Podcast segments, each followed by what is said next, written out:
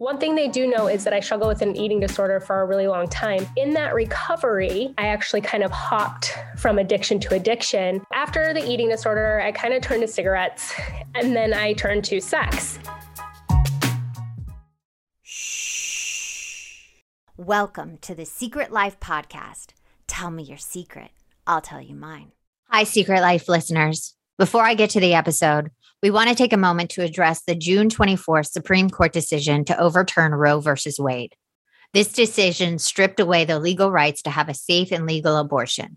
Restricting access to comprehensive reproductive care, including abortion, threatens the health and independence of all Americans. This decision could also lead to the loss of other rights. To learn more about what you can do to help, go to choice.crd.co. Mark and I encourage you to speak up take care of each other, and spread the word. Now, enjoy the episode.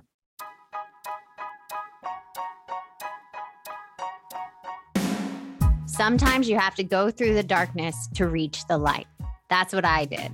After 12 years of recovery in sex and love addiction, I finally found my soulmate, myself. Please join me in my novel, Secret Life of a Hollywood Sex and Love Addict, a four time bestseller on Amazon. It's a brutal, honest, raw, gnarly ride, but hilarious at the same time. Check it out now on Amazon.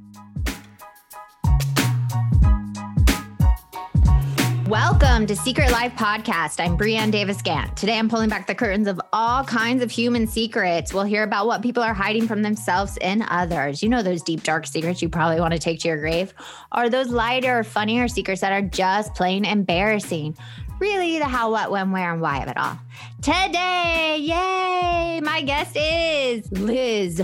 Dun dun dun. What is your secret? Well, okay. So, as you're doing the introduction, you're like those deep, dark secrets, whatever that people don't know. And I feel like I've always kind of been an open book. Like, I've shared openly about me, like pooping my pants in public before, and I'm like, no shame, whatever. But there are things about me that a lot of people don't know. And one thing they do know is that I struggle with an eating disorder for a really long time. But in that recovery, I talked about how I found healing and I found like all these um, amazing things, which was true. But that road to healing was not like, oh, I just, I healed and then I no longer had addiction anymore. I actually kind of hopped from addiction to addiction. And that's a part that I never really shared before. Oh, I love that. And that's, they usually call it like the whack a mole. Like you get, stop doing one thing, but it goes to another area of your life, right? Yeah. And one of them is like very shameful for me because it I don't like it at all. And like I work as a birth doula, so I know like the importance of ovarian health and how it affects your eggs. Um, and one of the first things that happened when I was seeking my healing and going back and forth was I started smoking cigarettes. Mm. And that's something that like nobody knows about me because I did it in hiding. And even the guy I dated at the time still doesn't know that I was smoking cigarettes. Like I would like do it like in the behind a dumpster somewhere and I'd be like mouth washing and doing like everything that I can to scrape I'd change my clothes like everything to hide the smell the smell of it and um I ended up smoking for like 3 or 4 years and it was something that I never admitted. Like you know like i would go out and i'd be like oh i just smoke when i drink every once in a while or oh i just smoke every you know here and there. But it actually like became a thing and that's how i learned to cope with my stress from being like in an eating disorder that was like when i was stressed out that's yeah. what i would do was my eating disorder. That's how i felt in control. Um, That's so crazy that you just said that because I'm not breaking anybody's anonymity, but one of my sponsees who I've been working with for years just told me that she's been a smoker the entire time and and doesn't tell the people she's dating she's smoking. My husband also did that too. He was more shameful about smoking than about drinking or deading. So I love that you're talking about this. So my first question for you let's go back. When was the first time you had a cigarette? Like when was that time you glamorized that first puff of the cigarette and that high? You know what? I honestly don't remember. I remember trying a cigarette in high school and it was like the most disgusting thing ever. Mm-hmm. um, and then i didn't until honestly, it started when I was like 2013 and I had gone through a really bad breakup. I was seeking healing for my eating disorder and I booked a one way ticket to Africa and I was gone for like six months just backpacking and traveling. And when I was traveling, a lot of travelers smoke and it's a lot more casual in other countries. Yeah. And that's really where I started. And then I found it to be a stress release when I was like in these environments where I couldn't throw up. I could have a cigarette and right. feel better. Like I couldn't get this food out of me, but like I could have a cigarette and it'd make me want to take a shit. So, you know? suppressant, isn't it an appetite suppressant too? Isn't nicotine like an appetite? Like I remember from a young in the 80s that somebody said like smoking makes you not want to eat. mm-hmm. Yeah, I mean that's what they say, but I feel like because of my food addiction, mm-hmm. it, you know, it, I don't know if it necessarily did that, but it was like, you know, a more of a choice for me. It's like, okay, am I going to eat this food and throw it up, or am I going to have a cigarette and you know just uh, pick my poison that way, I guess. Yeah. Which one should I choose today? Which right. made ism out of my reality? So, you, the smoking, why is it so embarrassing for you to admit that? Like, what about it? I'm so curious because I would think the eating disorder would be harder because I used to have an eating disorder and I don't talk about it that often, but then you know, like you would think the sex and love for me would be hard to talk about and the eating disorder would be easier, but it's the other way around. So I'm just so curious. Yeah, I think also because anybody that did was always like smoking's disgusting, like mm-hmm. when women smoke, and I thought it was gross too. So it was the eating disorder was easier to talk about because I was like on my healing journey. So mm-hmm. it's like, yeah, I used to this, but I don't really anymore, even though I did. And so then I felt like the smoking though was very real and I was in the moment of it, but I didn't want to admit that I was addicted. Got so it. I mean, I ended up getting on medication to quit. Like I took a prescription pill in order to quit. And it was after I met my now husband, and he didn't even know. Like, if he knew I smoked, he probably never would have dated me. Like, he thinks it's disgusting, you know? So, um, it was just to me like nobody can know this about me. Maybe I mean maybe it was just because you get hidden the hidden like secrecies that are intoxicating as well because when I was trying to get over smoking, I moved on to another addiction which I'll share too. Oh my God, this so. is like a boatload of secrets. I love it. But uh, still, I don't. Okay, so here's where I want to break it down. How did your now husband not know? Because when my husband, when I would go and shoot a movie and come home, he would pick, go buy cigarettes immediately after I left. And I could smell it in his nose. And I knew he'd been smoking. So, how do people not smell it? I don't understand. Right. Well, um, we dated long distance, so we would oh. see each other for like a oh. weekend, and I could I could not smoke for a weekend and be fine.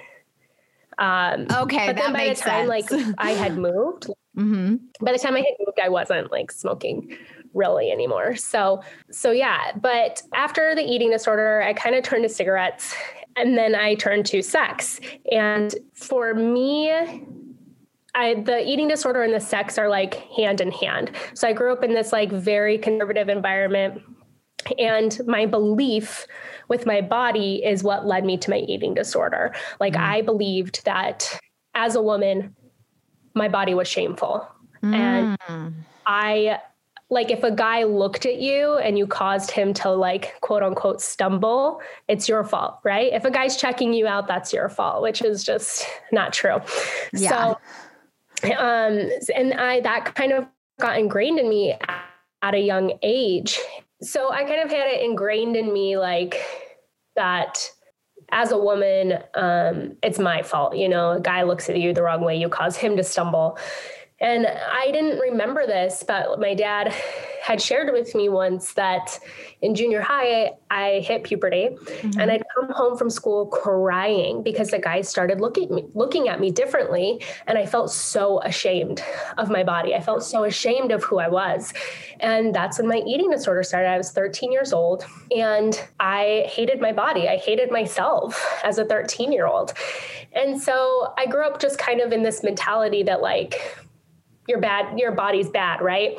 So once i got healing from the eating disorder and then i started smoking cigarettes and then i'm like i need to quit smoking then i found this like sexual liberation thing of like my body isn't bad. Like i'm in control of my body. I'm um you know like if you're a woman like you should own your sexuality own who you are. And i kind of swayed the opposite way and i loved the control of i can have sex with this person and i can choose whether i want to talk to them ever again or not and that made me feel empowered because i wasn't getting rejected and i wasn't um, you know just i wasn't um, I don't know how to describe it. I guess I'm looking for the words. No, I think that's so fascinating, you know, because when I remember that clear moment where I came into my body and I was walking in the mall with my dad, and this man his age was like checking me out. And it was this, you know, at 14, and you're like, you start to see that you have that power with your sexuality, but you don't even know yourself or even know what your body is doing and all that stuff. It's a little terrifying, I have to say. And people don't talk about that. They sexualize young women. And then the way we you and me we make it about power and control and that we're in charge of our sexuality but that's very dangerous. You it sounds healthy but it's very dangerous. So i understand exactly what you're saying and i don't have the right word either but i know exactly what you're saying. Yeah so i mean i felt like that that was like just a couple years of my life of um i mean i had been rejected in relationships. And um, i had been in a very unhealthy relationship where i was cheated on and mm-hmm. was it you going after unavailable people? Like you keep kept going after unavailable people? Yeah kind of. I mean the guy who cheated on me wasn't necessarily unavailable. Like he wanted to be together. And it was just my first relationship of sexual exploration. And then i felt trapped in it. And we were together for three years. It was on and off. He lied to me. It was really terrible. He treated me like crap. Um, and then I went for unavailable people. Um, and then and then I just didn't care anymore. I didn't want to be in a relationship. I just wanted to hook up with people and feel. And what I was telling myself was, feel good about myself. Right? right. Like this makes me feel good. I feel in control. I feel um, sexy. I feel empowered. And ultimately, it didn't really hit until a little bit later. I just really realize how empty that was. And it wasn't about any of those things again. It was me still, this little girl, this 13 year old girl, yeah. seeking healing from um, lies that she believed about her body being inherently wrong or bad. And that journey was so hard to recover from because getting over the eating disorder mm-hmm required me like stopping doing it and I gained weight mm-hmm. and wasn't allowing myself to throw up. I was trying to let my body find its natural place. Mm-hmm. And that's where I acted out sexually um, to feel sexy and good about myself. And then kind of getting over all of that, it was like, you don't want to face those demons. So you just kind of move on to other things. I think it's so fascinating that you talked about your eating disorder and how that was easier to get over than your sex addiction. Because with the eating disorder, for me, you can see on the outside, like there's a change. And I feel like with a sex and a love addiction, it's you can't people can't see it. It's not like drugs and alcohol where you can physically see someone change. Ha- has that been harder to go through that change and letting go of those behaviors more than any of the other ones? Um, I don't necessarily think so. I feel like once I one I feel like with the with the sex, like I knew I was kind of done. Mm. And it was just after being like, you know what, this isn't fulfilling for me at all. Mm-hmm. And that I was ready and in a place. I was almost 30 and to find like a relationship where I felt valued, but I needed to work on myself. Like I needed to be able to offer that to else uh, in order for somebody to be able to offer that to me. So I actually did a course to become a life coach. Mm-hmm. And during that, like you get coached. And I felt like that was very, very healing for me.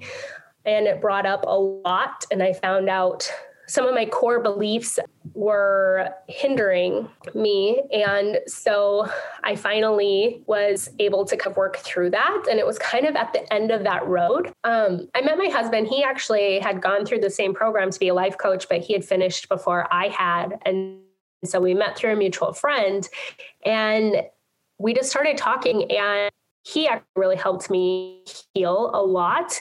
Um, and he's just so loving and accepting. Like I could tell him anything with zero judgment. It's so crazy now because looking back, there's a lot of things I wish I didn't do.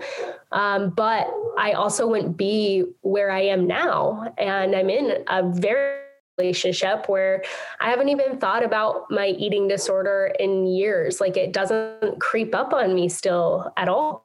And I, I don't smoke at all. And I get to like explore that that sexual space with my husband who makes me feel safe and loved and wanted and you can connect with on a bunch of different levels. So um, i mean it's definitely been a journey and i feel like i went through a lot to get here but he like he just loves me so well that i don't feel like a horrible person for some of the things i did I love that. And I can, you know, agree with you if you find the right partner that they can help you heal those wounds, especially if you find someone non judgmental, been through stuff themselves. Cause my husband is the same way. I, you know, he really stood by me while I played with those demons. And I, not that a relationship can fix you, but that's beautiful that you guys got to the other side of it. Yeah, for sure. And and especially like him, he's such he's such a like a straight arrow type of guy. Like he's never smoked a cigarette or done any drugs or Oh, he's a normie. Yeah. Yeah. well, you have to say that. My husband is not a normie and at all. He's an addict through and through, but how awesome of him that he didn't go through those things and he understands. Mm-hmm. Yeah, I know. That's like what blew my mind because when I met him, I really was shut down. I, I had gone through a lot of healing, but my heart just wasn't open to receiving. I always said I had a cocoon around it. Like, mm-hmm. because I I was in this good space for myself and I just needed to keep it safe.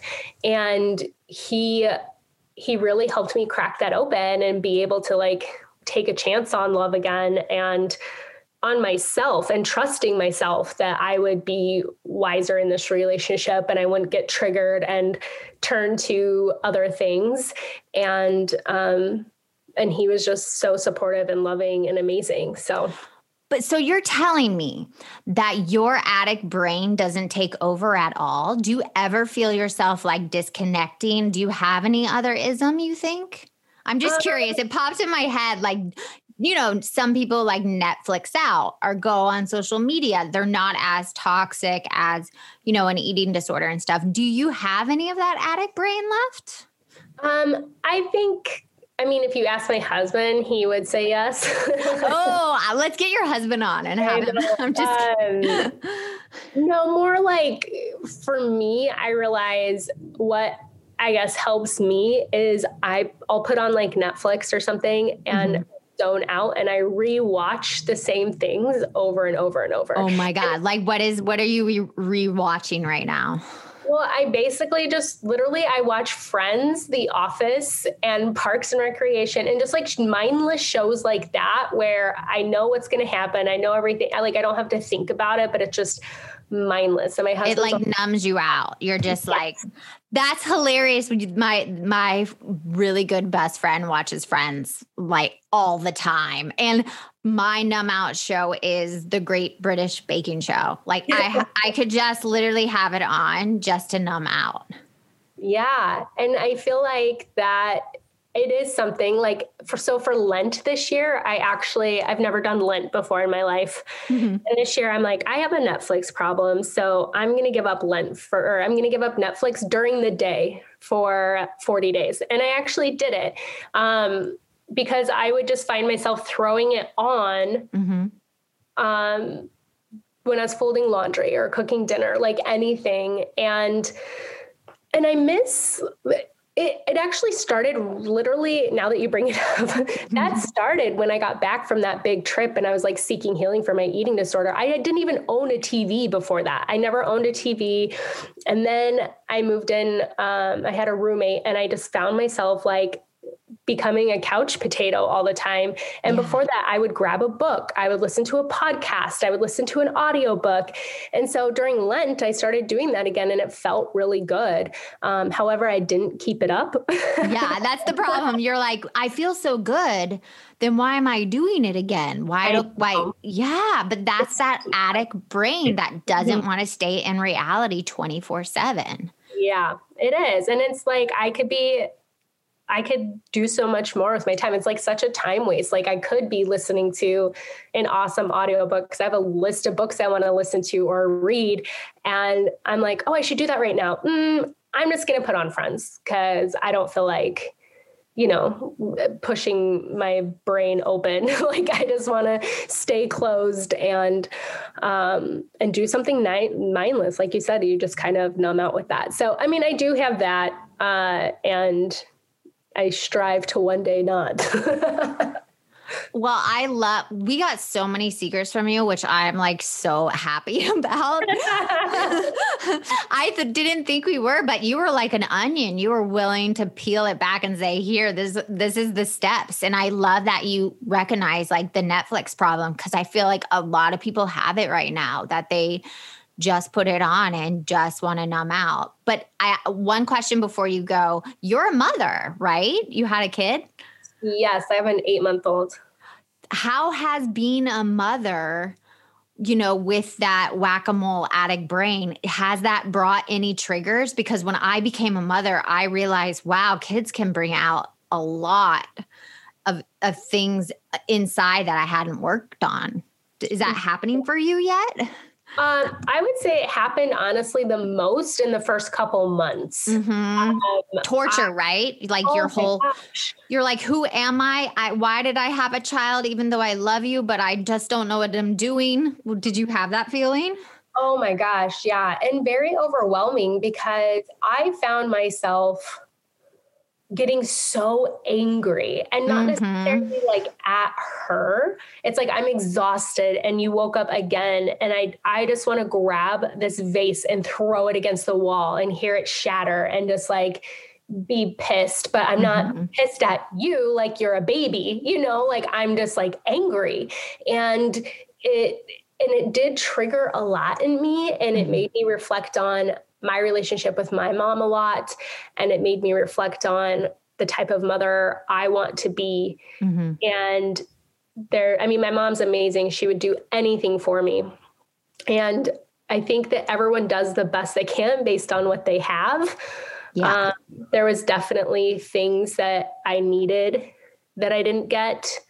Um, me too, I, girl. Me too, girl. like I think too, like knowing that I had an eating disorder at 13, and it's like, how did you not see this? Like, how did you let me believe these things? Like, you know, just kind of, yeah, just some of that stuff. And then um, and then just realizing, man, I still have some stuff to work on in order for me to be the mother that I want to be. And I don't want to bring my past into my motherhood. Like I want to see what my daughter Jovi's about. Like what what does she love? Yeah. Like what is she who is she? Because it's not about who I am at all.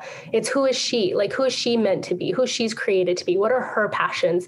What is, you know, what is how does she want to create in the world? And so um learning that it really has nothing to do with me. That doesn't mean that I don't have advice and some things to offer to her because I, you know, based on experience in life. But um, but just learning that those are the things that I need to work on myself uh, in order to be the best for her. I love that. And that's such a healing place that you're coming from. I love that you talk about wanting to throw the vase. For me, I would be like, why are you crying? I don't know what you want. It was like that control. I I had no control. I didn't know how to fix it. I was so and I also look back at my mom and was like, "Whoa, what did I not get? What do I want to do different?" And I love and this is I love that she your daughter is her own person Like it's not even really about you. You're just a guide. I, my son, he he doesn't fill me. You know, I had him, but he's not mine. He's his own person, and he's going to have his own journey. Mm-hmm. Yeah, I feel like that's really hard. oh yeah, totally. Easier said than done, but it's like that's the truth, right? Yeah, I mean 100%. I feel that so much.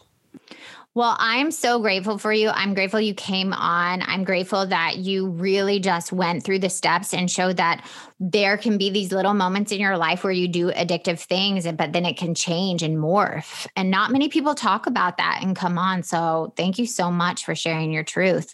And the last question I want to have for you if anyone out there is whack a moling, going to those things, finding themselves always reaching outside of themselves, what would be your advice for them? Um, man, so one of the things that really helped, I found a lot of healing in silence. So a lot of like putting down the phone, shutting off the TV, off your apps. Like if you can go like somewhere for like a weekend and just be in silence for a day or two, so much comes up for you, and you start recognizing the lies and the patterns and and and once you recognize it you can choose whether to believe it or not. It doesn't mean that you're immediately going to make that shift in your mind because you don't.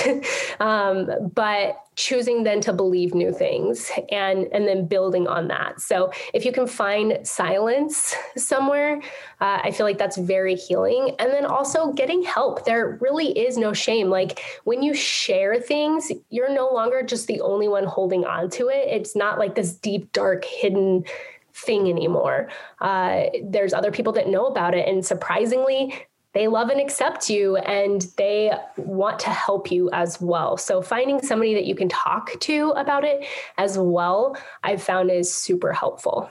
Oh, thank you so much, Liz. I, I'm eternally grateful for you. Thank you. Yeah, thank you so much for having me. And if you want to be on the show, please email me at secretlifepodcast at icloud.com. Until next time.